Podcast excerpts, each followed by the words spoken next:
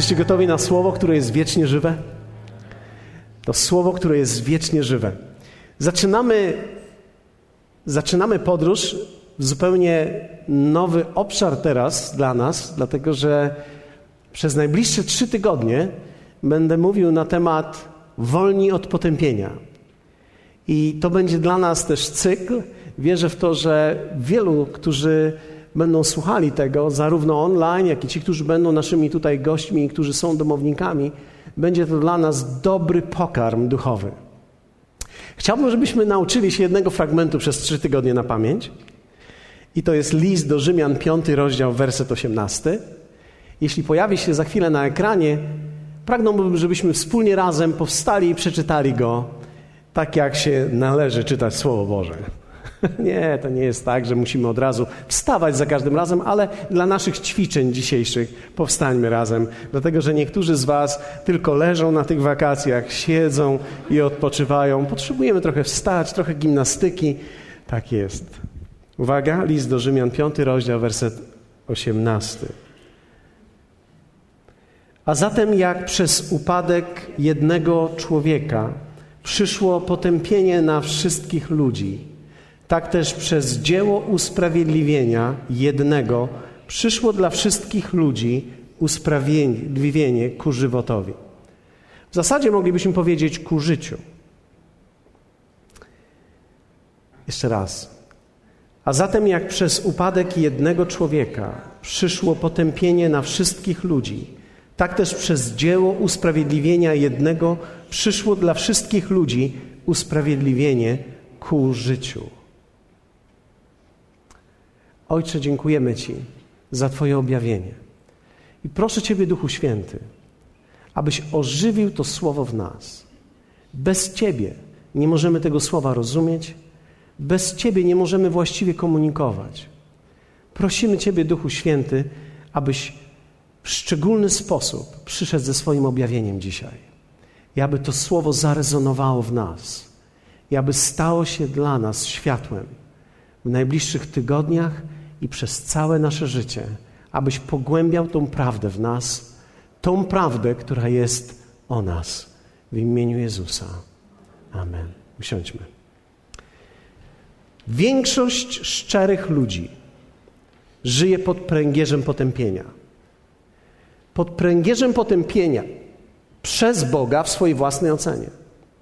Większość Bożych ludzi zmaga się z potępieniem. Potępienie jest dla nas tak bardzo częścią naszego życia, że w zasadzie my nie wiemy, jak się żyje bez niego. Wielu ludzi nawet nie zdaje sobie sprawy z tego, że dźwiga potępienie, ponieważ z potępieniem i poczuciem potępienia, czy też głębokim poczuciem winy, jest tak jak z ciężarem, który człowiek dźwiga na sobie i nie zdaje sobie sprawy, że dźwiga na sobie ten ciężar. Wiecie, w ciągu kilku lat udało mi się zrzucić trochę wagi i nie będę tutaj mówił ile wagi, ale nawet jeśli weźmiemy 5 kilogramów. Człowiek nie wie, że dźwiga na sobie 5 kilogramów więcej, dopóki nie weźmiesz 5 kilogramów cukru, nie postawisz, kiedy zrzucisz te 5 kilogramów, nie postawisz tak naprawdę obok siebie te 5 kilogramów i nie próbujesz ich dźwignąć naraz i nosić je nawet w siatce. Wiecie, w siatce dźwiganie 5 kg to jest dużo. To jest nawet bardzo dużo, bym powiedział. Ale człowiek nie zdaje sobie sprawy z tego, że tyle na sobie dźwiga, dopóki tego nie zrzuci i dopóki nie musi dźwignąć tego jeszcze raz. Dlatego też wielu ludzi żyje, szczerych ludzi, jest mnóstwo szczerych ludzi. Wielu ludzi żyje tak naprawdę pod pręgierzem potępienia, nie zdając sobie sprawy z tego, do momentu, kiedy to nie zostanie ściągnięte z ich życia. I gdy znowu to próbuje wejść na ich życie, wtedy zaczynają odczuwać różnicę, jak bardzo jest to inne i jak bardzo jest to obciążające. Wina i potępienie są szczególnie silne dla tych, którzy są też wrażliwi. Wiecie, są różni ludzie, są bardziej wrażliwi, są mniej wrażliwi. Ja nie wiem, jaki ja byłem, ponieważ człowiekowi trudno jest ocenić siebie, czy jest wrażliwy, czy też nie. Ale pamiętam, kiedy jeszcze z babcią chodziłem do kościoła, to wiedziałem jedno: Bóg tam gdzieś jest, On gdzieś jest groźny, osądza, patrzy na grzechy niedobrze, więc ja tutaj jestem i jakby od razu czułem, że mimo iż się staram, są pewne obszary, w których upadam, więc czułem się źle. Już jako mały chłopiec czułem się źle. Później, kiedy dorastałem i kiedy dowiedziałem się o tej wspaniałej rzeczy, jak przebaczenie grzechów i że mogę się wyspowiadać i że mogę e, zrzucić z siebie ten ciężar, zacząłem być męczący dla ojców, którzy wtedy spowiadali, ponieważ ja tak naprawdę czułem, że muszę być czysty przez cały czas i nie wiedziałem, jak to zrobić, więc chodziłem do spowiedzi codziennie.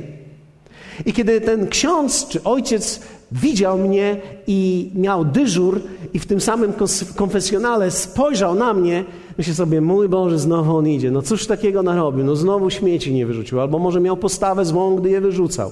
No jaki to jest problem? Normalny człowiek tego nie robi. Ale wiecie, człowiek, tak jak ja wtedy, Chciałem być czysty, chciałem należeć do Niego, chciałem Mu służyć, więc chciałem zrzucić z siebie ten ciężar potępienia. Więc byłem męczący wtedy. I prawdopodobnie ta męka dla kogoś nie była tak naprawdę zbyt wielką w porównaniu z tą, którą ja nosiłem na sobie. Dlatego, że człowiek, gdy raz poczuje, że jest trochę lżej, będzie szukał tego, aby ciągle czuć się wolnym od tego potępienia, od tego straszliwego poczucia winy. Wiecie, kiedy się rodzimy na nowo, kiedy się nawracamy i przychodzimy do Jezusa, czasami mamy to odczucie, tak jakby ten cały ciężar zszedł z nas. Ale jak wielu z Was wie o tym, że to jest tylko kwestia czasu, kiedy ten cały bagaż próbuje wrócić z powrotem na nasze życie? Dlatego, że potępienie i poczucie winy tak naprawdę jest tak blisko każdego człowieka, że to zajmuje lata, zanim człowiek sobie z tym tak naprawdę we właściwy sposób poradzi i jest sposób, aby sobie z tym właściwie poradzić, ponieważ wierzę w to i dzisiaj chcę to pokazać Wam, że potępienie i poczucie winy to nie jest coś, co przychodzi od Boga, ale przychodzi to z zupełnie innego miejsca. Tak naprawdę to nawet nie chodzi o to, że człowiek robi coś bardzo źle, czy jest wielkim grzesznikiem. W pewnym sensie ludzie, ludzie mają poczucie winy jakby z automatu.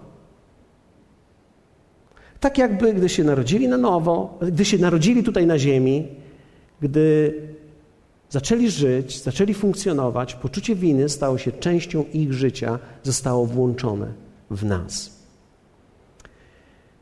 Czasami, kiedy stajesz się jeszcze religijny później, ktoś się nawraca i zaczyna żyć dla Pana. Używam tego słowa religijny, ponieważ wiem, że słuchają nas różni ludzie i, i wiem, że to słowo religijny ma dla nas różne znaczenie, ale weźmy gorliwy. Kiedy człowiek staje się gorliwszy niż był kiedykolwiek, stajesz się jeszcze bardziej wrażliwy, nakładasz na siebie pewnego rodzaju pokorę, chcesz żyć właściwie, chcesz, żeby rzeczy były właściwie w Twoim życiu poukładane, nie chcesz grzeszyć, grzech Cię męczy. Jedną osobę męczy grzech. Grzech nas męczy, czujemy, że źle zareagowaliśmy. Kto z Was czuł czasami, że źle zareagował względem swoich dzieci? Albo względem swojego partnera, względem swojej żony. Niektórzy cały czas to czują, że nie ma znaczenia, co byś zrobił, to i tak jest źle. Czasami tak też bywa, ale, ale to są nasze już domowe tutaj rzeczy, więc nie będziemy wyciągali ich. Ale rzeczywiście tak jest, że człowiek chodzi pod takim pręgierzem i pewnym poczuciem, które nie wie dlaczego jakoś tak go męczy. I dochodzi do tego jeszcze przez tą gorliwość pewnego rodzaju pokora fałszywa. Że chcemy teraz tak się stłamsić i chcemy teraz być cicho, żeby czasem źle nie powiedzieć. No ale jak można długo być cicho? I jak długo można nie mówić? Kto z Was miał kiedyś psa, który uciekał? Ci, którzy mieli psa, który uciekał. Wiecie, nawet psa można nauczyć, że on nie ucieka przez chwilę. Ale gdy tylko odejdzie na kawałek dalej i poczuje, że jest uwolniony, znowu ucieka. Miałem kiedyś takiego psa, który ciągle uciekał. Byłem jeszcze małym chłopcem, ciągle uciekał. I tak samo też jest z ludźmi. Masz wrażenie, że z grzechem jest dokładnie tak samo. Można go stłamsić przez chwilę. I to poczucie winy można stłamsić przez chwilę. Ale to jest tylko kwestia czasu, kiedy człowiek w końcu powie: No, tego to już jest za wiele. I to jest bardzo dobra okazja, żeby to powiedzieć komuś, kto siedzi obok ciebie. No, tego to już za wiele. Człowiek ma gdzieś w sobie pewnego rodzaju limity. I gdy przekroczy później te limity, czuje się z tym źle, czuje się z tym okropnie, czuje się z tym fatalnie. Wiecie, kiedy przychodzimy do Boga i chcemy żyć dla Niego, tak naprawdę jedną z największych rzeczy, którą możemy zrobić, to jest żyć Bożym, świętym życiem bez poczucia winy. Ale czy to jest możliwe, skoro gdzieś poczucie winy ciągle wchodzi w nas? Więc taki jest nasz stan. Kto z Was wie, o czym mówię? Poczucie winy. Czy to jest coś, co, z czym się ktoś z Was zmaga? Czy to tylko ja jestem? Ktoś z Was może zadać mi pytanie, czy ja się zmagam z poczuciem winy? Myślę, że zwyciężyłem nad nim dzisiaj w sposób, w jaki nigdy wcześniej nie zwyciężałem. Ale była to jedna z większych walk mojego życia. Poczucie winy i poczucie potępienia. Poczucie potępienia przez Boga, które odczuwałem, mimo iż On słyszałem, że mnie nie potępia. To to, że słyszałem, że On mnie nie potępia, wcale nie uwalniało mnie z poczucia, że czułem się potępiony. Jak gdzieś w głowie wiedziałem, że mnie nie potępia, i gdy słyszałem, że mnie nie potępia, zgadzałem się z tym i mówię, no rozumiem, że mnie nie potępia. W środku jednak, gdzieś w sercu, czułem jakby, jakby jednak mnie potępiał. To jest troszeczkę tak, jak czasami ktoś ci mówi, wszystko dobrze? Pytasz go, on mówi, tak, wszystko dobrze. I ty wiesz, że nie jest wszystko dobrze. To jest tak, jakby gdzieś pod tą kołdrą coś było innego. Tak jakby pod tą maską, że wszystko jest dobrze, coś nie jest dobrze. Więc kiedy słyszałem, że Bóg mówi, że mnie nie potępia, w ciągu jednak swojego życia i dnia dalszego funkcjonowałem tak, jakby mnie potępiał. I kiedy myślimy o naszym życiu, nie możemy go oceniać z perspektywy teraźniejszej. Musimy sięgnąć nieco dalej. Wiecie, każdy z nas musi sięgnąć swojej historii, żeby zobaczyć, dlaczego tak jest, i nie możemy sięgnąć historii, począwszy od naszych rodziców, musimy sięgnąć tą historią dalej, do Adama. Powiedzmy razem, do Adama. Musimy sięgnąć do Adama, bo tam się wszystko zaczęło. Wszyscy, którzy tutaj jesteśmy na tej sali, z wyjątkiem aniołów, które są obecne, urodziliśmy się z Adama. Pochodzimy od Adama. Jeśli ktoś mówi, ale ja pochodzę od małpy, okej. Okay. Ta małpa miała na imię Adam. Wyzywaj Adama jak chcesz niech będzie z tego powodu, że nie było z nim dobrze dla ciebie małpą, ale pamiętaj, że ta małpa miała na imię Adam. Z Adama pochodzisz. Bardzo, ostatnio bardzo ciekawe, okej, okay, nie będę o tym mówił, ale zaskoczę Was we wrześniu, e, ponieważ mamy wspaniałe dokumenty na temat, na temat ewolucji i na temat tego, jak bardzo ona jest pływająca. I ci wszyscy, którzy mówią, że pochodzimy od małpy, o, muszą, muszą naprawdę w to wierzyć. Musicie naprawdę uwolnić swoją wiarę w małpę. To nie będzie takie proste. Zobaczcie, werset 18, w tym fragmencie, który uczyliśmy się na pamięć i wierzę w to, że niektórzy z Was będą umieli go na pamięć za trzy tygodnie już, jest powiedziane, a zatem jak przez upadek jednego człowieka przyszło potępienie na wszystkich ludzi. To oznacza, że potępienie, które ty nosisz, nie przyszło na twoje życie z powodu tego, co ty zrobiłeś. Ale zanim cokolwiek zrobiłeś, miałeś już potępienie. Inaczej mówiąc, potępienie i poczucie winy przyszło na człowieka, zanim człowiek zdążył jeszcze coś zrobić bo ono przyszło z powodu jednego człowieka. Jak ten człowiek ma na imię? Jeśli jest tu wśród nas Adam, to wybacz, to nie od ciebie i nie o tobie w tej chwili mówię. A zatem, jak przez upadek jednego człowieka przyszło potępienie na wszystkich ludzi, jeden człowiek spowodował poczucie winy i potępienie na każdego z nas. To z jego powodu potępienie jest dzisiaj częścią każdego człowieka, który chodzi na tej ziemi. Każdy człowiek, który chodzi na tej ziemi, nosi na sobie poczucie winy i potępienia z powodu jednego człowieka, którego imię to Adam. A 1 Koryntian 15, 22 mówi tak. Albowiem jak w Adamie wszyscy umierają. Zrodzeni z Adama umierają w Adamie. Czyli z powodu tego, że zrodziliśmy się z Adama, pochodzimy od Adama, nasze korzenie są w Adamie, z tego powodu też umieramy. Więc zobaczcie, my odziedziczyliśmy bardzo wiele negatywnych rzeczy. Odziedziczyliśmy potępienie i odziedziczyliśmy w Adamie śmierć. I ktoś z Was może powiedzieć, ale ja tego nie odczuwałem tak bardzo. Nawet jeśli nie byłeś świadomy, to jednak to było na tobie. Poczucie winy i poczucie również umierania i śmierć duchowa była na nas, jak również w naszym ciele śmierć fizyczna. Dlatego, że pierwotnie przed Adamem nie było śmierci. I tak naprawdę Adam miał żyć wiecznie. Ale z powodu grzechu, jego nieposłuszeństwa, śmierć i potępienie przyszła na niego, i wraz z tym potępieniem, i wraz z tą śmiercią, my, kiedy urodziliśmy się, przyjęliśmy całe to dziedzictwo. Więc potępienie, śmierć duchowa, przygnębienie, poczucie winy jest z tego źródła i mamy to z automatu.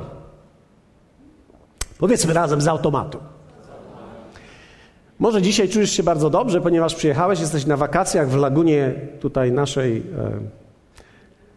koszalińskiej, czy mieleńskiej, czy jakiejkolwiek jesteś, w tym naszym tutaj błogosławionym miejscu, ale tak naprawdę, mimo że się dobrze czujesz, bo jesteś na wakacjach, to jednak każdy z nas ma pewnego rodzaju zrozumienie, że ten grzech, to poczucie, ta śmierć, to co mnie ciągnie, to co za mną idzie, jest cały czas obecne w moim życiu, gdzieś przychodzi na mnie, tak jakby z zewnątrz, tak jakby z wnętrza, nie wiem dokładnie gdzie.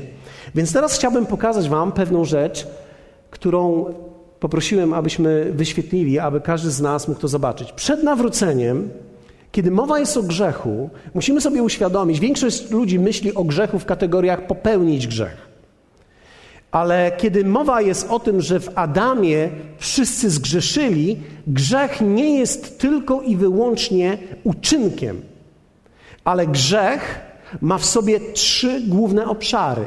Jest pozycja grzechu, jest natura grzechu i jest praktyka grzechu, czyli uczynki z tym związane. Więc kiedy mówimy o pozycji grzechu, to każdy z nas, który urodził się na tej ziemi, urodził się w pozycji grzechu.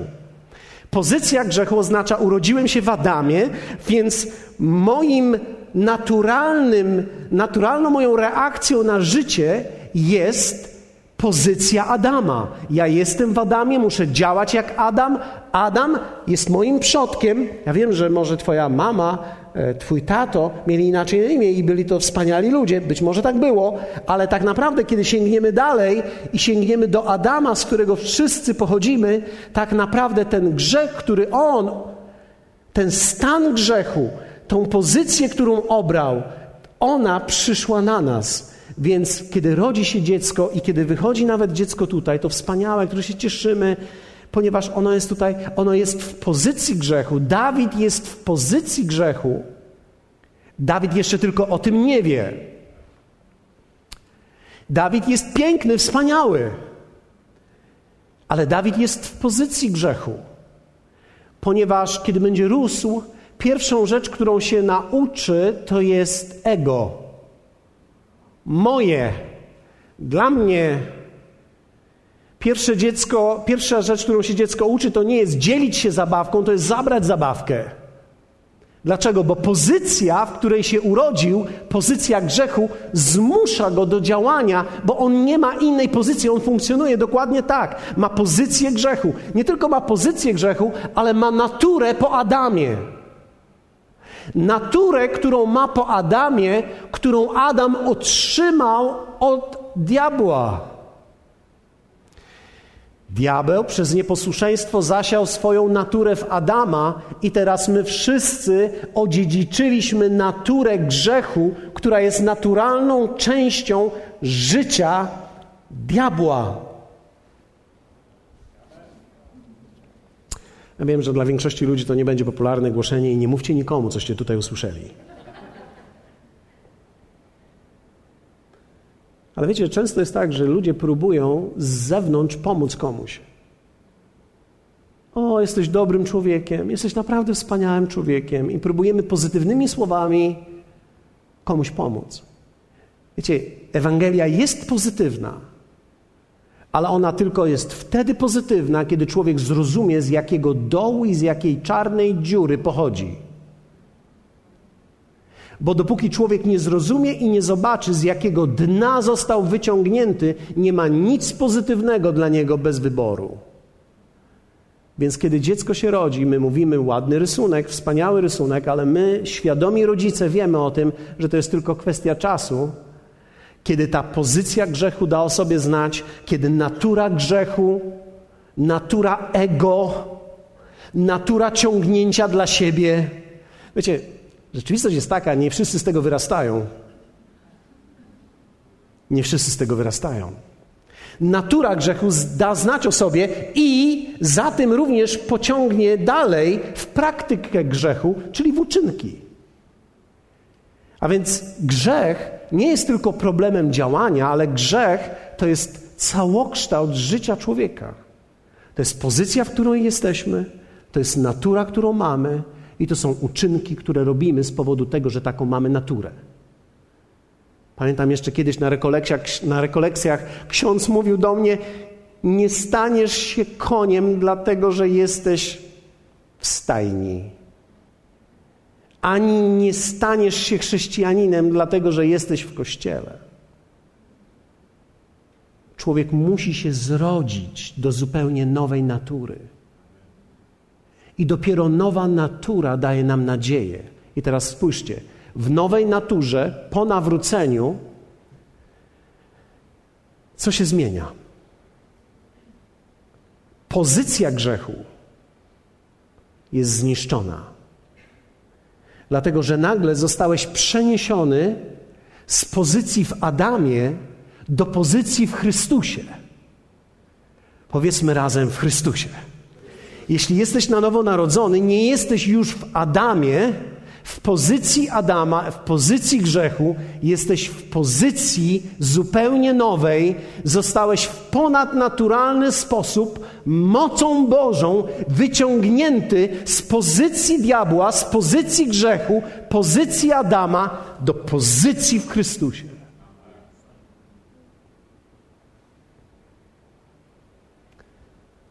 Została ci dana zupełnie teraz nowa natura dla tego drugiego punktu nie masz już natury grzechu. Miałeś naturę grzechu.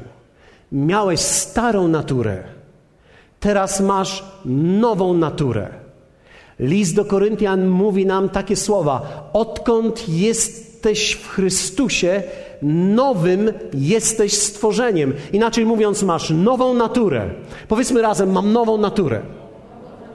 Czyli teraz kiedy rodzę się na nowo, dokonuje się nieprawdopodobna rzecz. Przez wiarę zmieniam pozycję. Byłem w grzechu, teraz jestem w Chrystusie. Przez wiarę mam zupełnie nową naturę. Duch Święty zamieszkuje we mnie i teraz natura Boża jest we mnie. Natura Boża jest we mnie. I teraz praktyka grzechu, czyli uczynki, no one nie znikają tak szybko. Dlatego, że one są związane z naszym myśleniem, z naszym kodem, który został włożony do naszej duszy. Twoje myślenie nie zmienia się w dniu, kiedy podejmujesz decyzję pójścia za Jezusem. Zmieniła się Twoja pozycja, zmieniła się Twoja natura, ale nie zmieniły się Twoje uczynki, przynajmniej nie od razu. Niektóre z nich od razu, ale wiele z nich tylko przycichło na moment, aby na nowo ożyć w nadchodzącym czasie. Powiedzmy razem to słowo na nowo ożyć. Większość ludzi nie, nie wie o tym i nie słyszy o tym. Ale w momencie, kiedy zmieniłeś swoją pozycję i zmieniłeś swoją naturę, siła tego ponadnaturalnego wydarzenia w duchu dokonała tak nieprawdopodobnej zmiany, że na chwilę, mam na myśli na parę dni, parę miesięcy, czasami nawet parę lat, udaje ci się zniwelować, złagodzić praktykę grzechu, uczynki grzechu. Ale jeśli za tym dalej nie idzie przemiana myślenia, odnowienie duszy i poddanego życia, życia w słowie i życia w duchu, i wiecie, każda z tych słów, każdy z tych wyrażeń, które teraz powiedziałem, to są wielkie rzeczy. Dopóki nie stanie to za tym, praktyka grzechu ożyje w nas.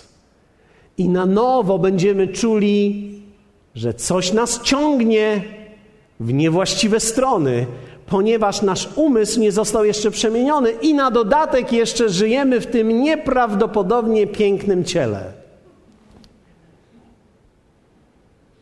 Możesz powiedzieć to sąsiadowi, to o tobie było. W tym nieprawdopodobnie pięknym, przystojnym, cudownym ciele,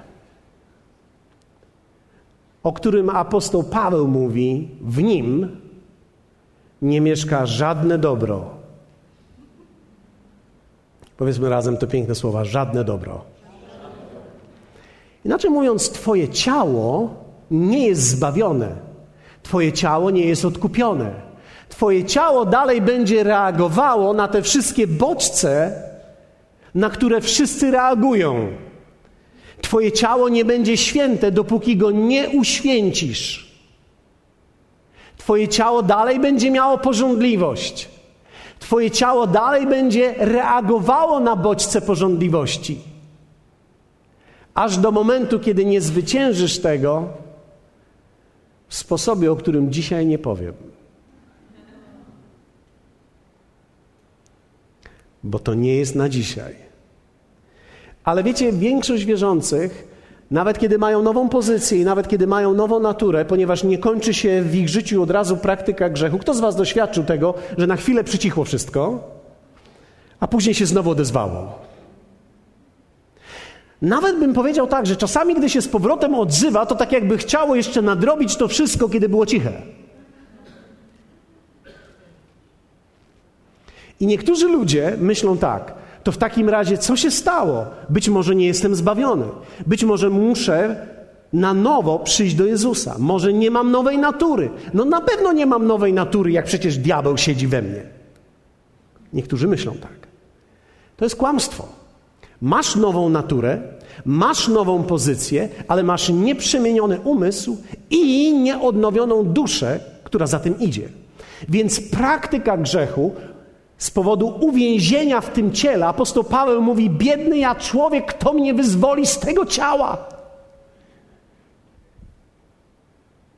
Ja był w dylemacie, mówi: Mój Boże, gdyby nie to ciało, wszystko byłoby dobrze. Ale nieprzemieniony umysł i to ciało tworzą pewną parę, która jest wzmocniona w nas i mamy praktykę grzechu. Więc kiedy człowiek zaczyna posuwać się w tą stronę i zaczyna źle reagować, powiesz komuś złe słowo, pomyślisz źle o kimś, nagle, nagle gdzieś jesteś zaangażowany w grzech. Wiecie, wielu wierzących zaangażowanych jest potajemnie w grzechy, nie mówią nic o tym, dopiero później gdzieś to wyskakuje o mój Boże, co ja robiłem przez te wszystkie lata, albo dowiadujemy się o kimś, że był zaangażowany w coś. Wiecie, tak naprawdę praktyka grzechu nie odchodzi z naszego życia, dopóki nie jest skonfrontowana właściwie i nie jest zmieniona, zmieniony układ, o którym dzisiaj nie będę mówił.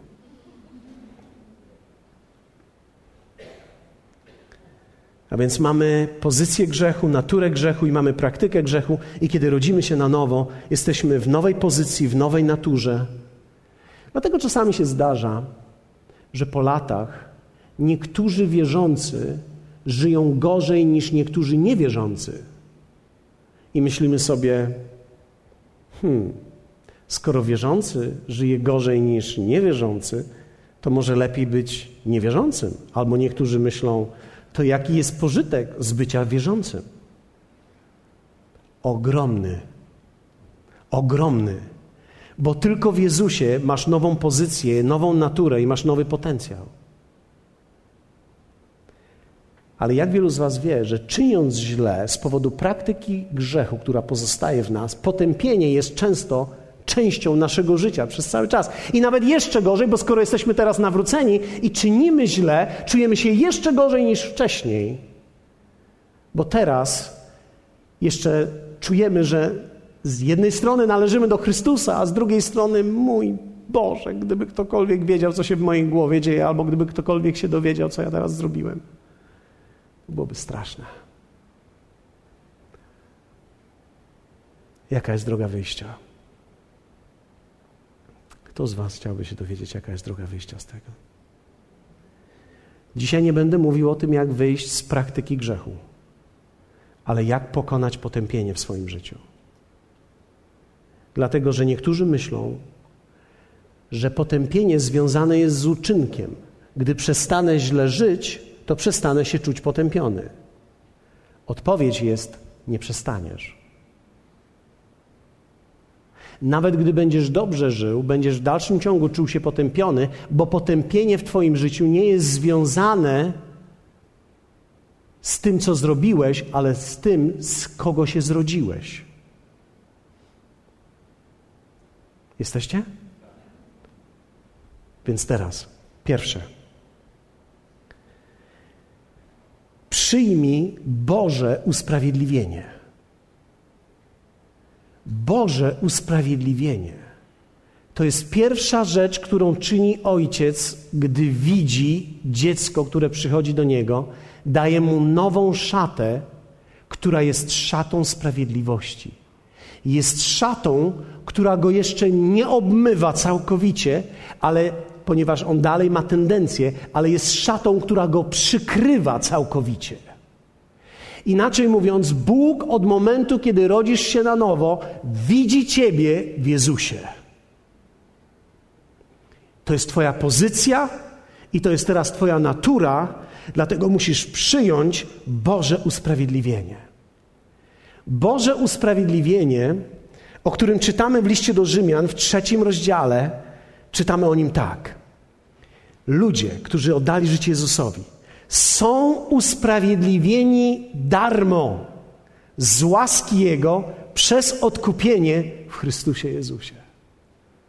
Usprawiedliwieni darmo, powiedzmy razem darmo. Darmo oznacza nic nie mogę zrobić i nie muszę zrobić, aby je przyjąć. Muszę przyjąć je tylko przez wiarę. Muszę uwierzyć, że ta szata sprawiedliwości i usprawiedliwienia jest nad moim życiem. Usprawiedliwiony zostałem darmo. Ktoś może powiedzieć, no dobrze, no ale ja jestem usprawiedliwiony, ale to dalej nie niszczy tego dylematu mojego działania. Tym się teraz nie zajmujemy. Bóg się tym od razu nie zajmuje. Wiesz, dlaczego myślisz teraz i dlaczego się nie ekscytujesz teraz usprawiedliwieniem? Bo w dalszym ciągu czujesz się potępiony i wiesz, że będziesz się czuł potępiony, że za chwilę, gdy wyjdziesz stąd, albo za tydzień, albo za miesiąc, znowu coś zrobisz, czego byś nie chciał zrobić. Bóg najpierw chce rozprawić się z Twoim potępieniem, dając Ci swoje usprawiedliwienie za darmo abyś je przyjął jako tarczę i szatę w swoim życiu. List do Rzymian, piąty rozdział mówi dalej tak. Usprawiedliwieni tedy z wiary pokój mamy z Bogiem. Usprawiedliwieni tedy z wiary pokój mamy z Bogiem. Usprawiedliwieni tedy z wiary Pokój mamy z Bogiem. Z powodu tego usprawiedliwienia mam pokój z Bogiem. Pomiędzy mną a Bogiem nie ma żadnej przeszkody. Potępienie nie może przyjść pomiędzy mnie a mojego Boga. Pokój to oznacza mam jedność, mam połączenie, mam relację z moim Bogiem. Pokój mamy z Bogiem. Usprawiedliwieni z wiary, pokój mamy z Bogiem przez Pana naszego Jezusa Chrystusa. Jeśli się będę teraz trochę ekscytował bardziej niż zwykle, wybaczcie mi. Wybaczacie mi? Ktoś może powiedzieć, już się ekscytujesz bardziej niż my. Okej, okay, być może dlatego, że ja wiem, co będzie dalej. Jeśli będę się teraz ekscytował i jeśli zniknę, to też mi wybaczcie. Jeśli bym wybiegł stąd z powodu ekscytacji, też mi wybaczcie. Jeśli będę się zachowywał inaczej niż zwykle, wybaczcie mi, bo nie wiem, jak ja to dokończę. Ale kiedy to zobaczyłem, pomyślałem sobie, mój Boże, jeśli Rydwan ma przyjechać po mnie teraz, niech przyjeżdża. Jestem gotowy. Usprawiedliwieni tedy z wiary, pokój mamy z Bogiem przez Pana naszego Jezusa Chrystusa dzięki któremu też mamy dostęp przez wiarę do tej łaski, w której stoimy i chlubimy się nadzieją chwały Bożej. Apostoł Paweł mówi: Dzięki temu ja stoję i chlubię się nadzieją chwały. Oznacza, manifestacja nastąpi tego, co we mnie zostało włożone. Jeszcze nie teraz, jeszcze nie dzisiaj, ale przyjdzie praktyka grzechu odejdzie, ale najpierw to, co przyjdzie, szata sprawiedliwości przyjdzie. Zostałem usprawiedliwiony, jestem usprawiedliwiony darmo, z tego powodu mam pokój z moim Bogiem. Usprawiedliwiony oznacza ogłoszony niewinnym.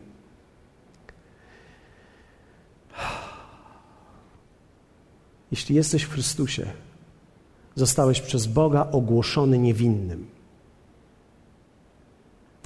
I to jest bardzo ciężko nam przyjąć jako ludziom. Wiecie, że nam jest bardzo ciężko to przyjąć? Bo my przez lata żyliśmy pod pręgierzem potępienia, że kiedy ktoś nam mówi, że jesteśmy niewinni, to my reagujemy, jakbyśmy dalej byli. Ponieważ nie dochodzi do środka nas, że naprawdę Bóg uznał nas za niewinnych z powodu Chrystusa jesteś niewinny. Ktoś może powiedzieć, no, no ale zaraz, chwileczkę, ale, ale co z tą praktyką grzechu? Nie zajmujemy się nią teraz. Teraz też się nią nie zajmuj. Teraz ogłaszam to, co Bóg ogłasza nad tobą. Jesteś niewinny. I teraz to nigdy nie stanie się częścią ciebie, dopóki sam tego nie pochwycisz przez wiarę. Przez wiarę. Inaczej mówiąc, ja mogę ci wmawiać, że jesteś ładna, ale jeśli ty wierzysz, że jesteś brzydka, to ja cię nie przekonam. Dopóki ty wewnątrz siebie nie chwycisz i nie powiesz, a co tam? Jestem ładna. Ok? Teraz wszystkie kobiety. Uwaga. A co tam? Jestem ładna. Niektóre nie są przekonane.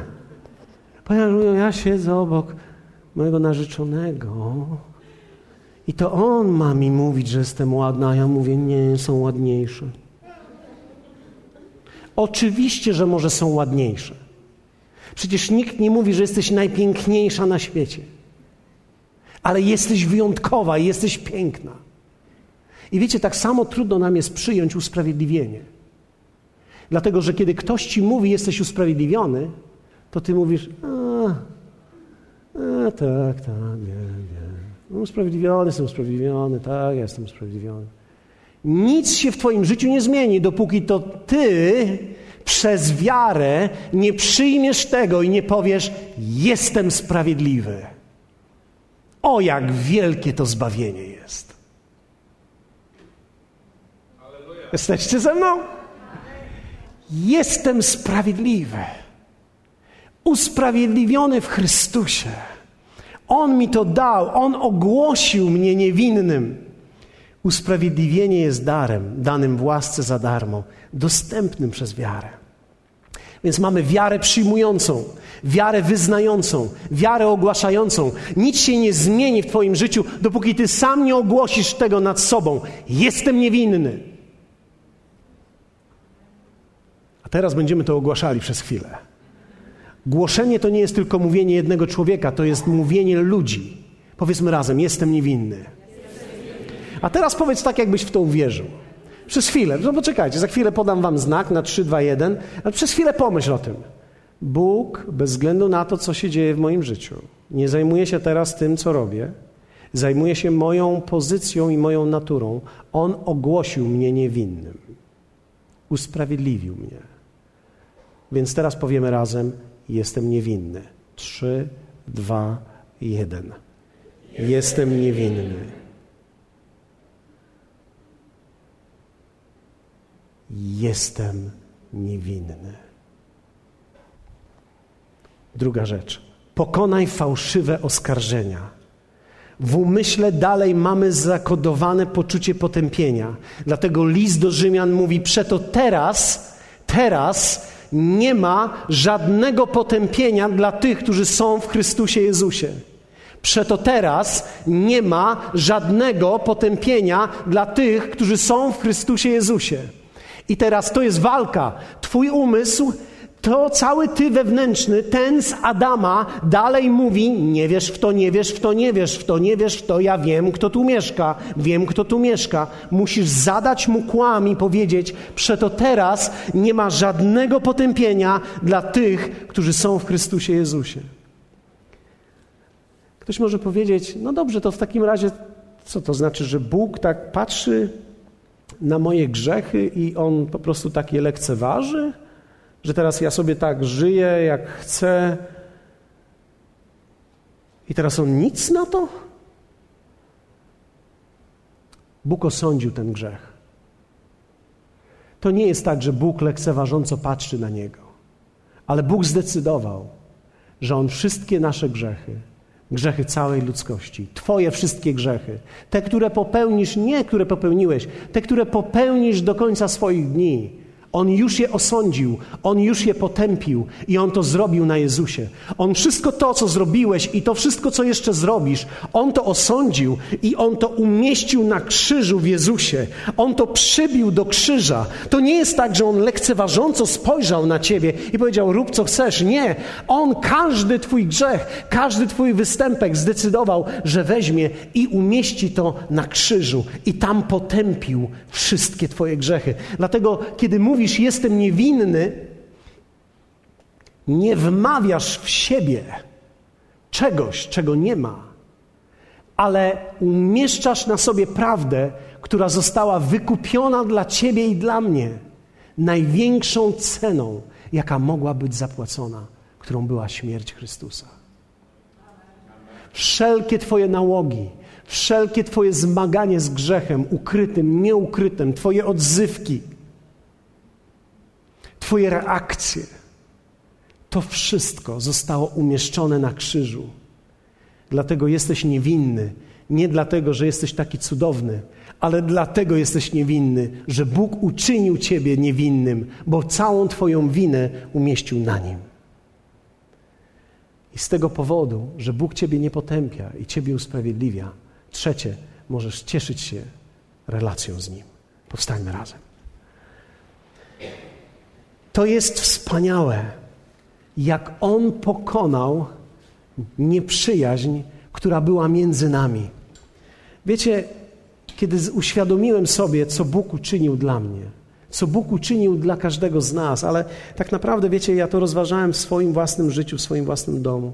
Myślałem o tym, o tym całym cierpieniu, które przeszedłem w swoim życiu i tak naprawdę nie cierpieniu, które zgotowali mi ludzie, ale cierpieniu, które było we mnie z powodu grzechu, mojej natury grzechu i wiedzieć, że tak naprawdę dniu, kiedy przyszedłem do Jezusa,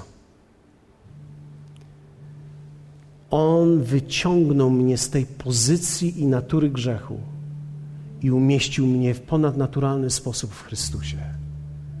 Także od tej pory mogę być ogłoszony niewinnym, usprawiedliwionym, żyjącym dla Niego, niepotępionym, cieszącym się relacją z Nim. Czy wiesz, że dzisiaj pomiędzy Tobą a Bogiem nie ma żadnej przeszkody, abyś mógł się cieszyć relacją z Nim? Efezjan mówi tak, ale teraz wy, którzy niegdyś byliście dalecy, staliście się w Chrystusie bliscy przez krew Chrystusową. Byłem kiedyś daleki, teraz jestem bliski. Jesteś blisko, jesteś bliski. Jesteśmy razem. Efezjan mówi dalej, apostoł Paweł, albowiem przez Niego mamy dostęp do Ojca. Jedni i drudzy w jednym duchu. Tak więc już nie jesteście obcymi. Wiecie, ja byłem obcy dla Niego. Względem Niego. On był mi obcy. Nie jestem już obcy i On nie jest obcy dla mnie. Obcymi i przychodniami. Ale Biblia mówi, lecz teraz jesteśmy współobywatelami świętych i domownikami Boga. Już teraz nic mnie nie oddziela od tego, aby z Nim być. Nic mnie nie oddziela, aby być blisko Niego. Jestem uniewinniony przez Niego, bo całą moją winę Jezus poniósł. On nawet, posłuchajcie, On nawet pobłażliwie traktuje to, co, czym żyłem teraz, po to, żeby mnie przyciągnąć bliżej do siebie, z tego powodu, że bliskość da mi siłę do pokonania tego, a nie dystans. Więc Bóg w pewien sposób ogłasza mnie niewinnym, mimo że ja sam nawet uczyniłem się winnym.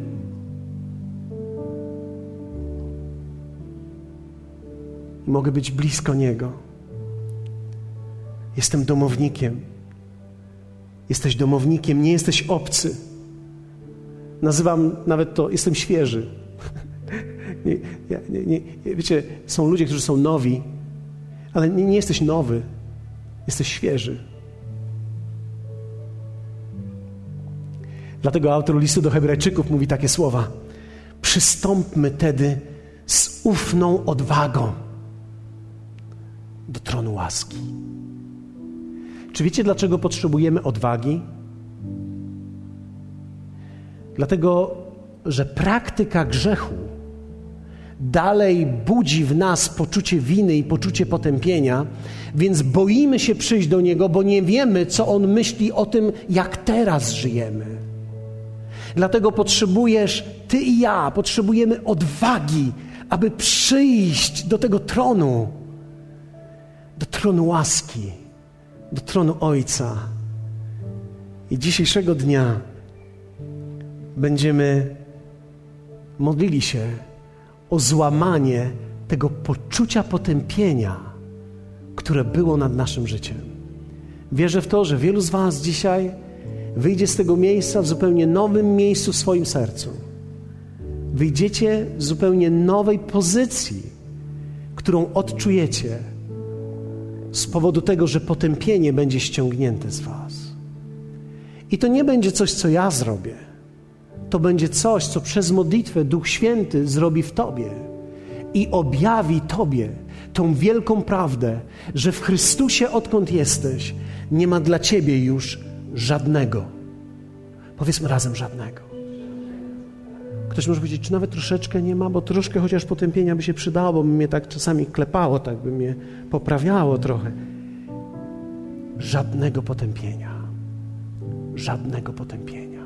Jesteś całkowicie wolny, całkowicie czysty, całkowicie uświęcony, całkowicie usprawiedliwiony. A to wszystko, cokolwiek czyniłeś i cokolwiek czynisz, zostało osądzone na krzyżu. Dlatego apostoł Paweł mówi: tak wielkie jest to zbawienie. Kto z Was zmaga się z jakimś poczuciem potępienia? Kto z Was zmaga się z myślami, gdzie potępiasz sam siebie nawet?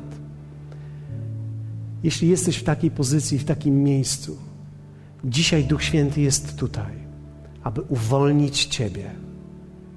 Dlatego teraz będziemy modlili się o te wszystkie osoby, które będą tego potrzebowały.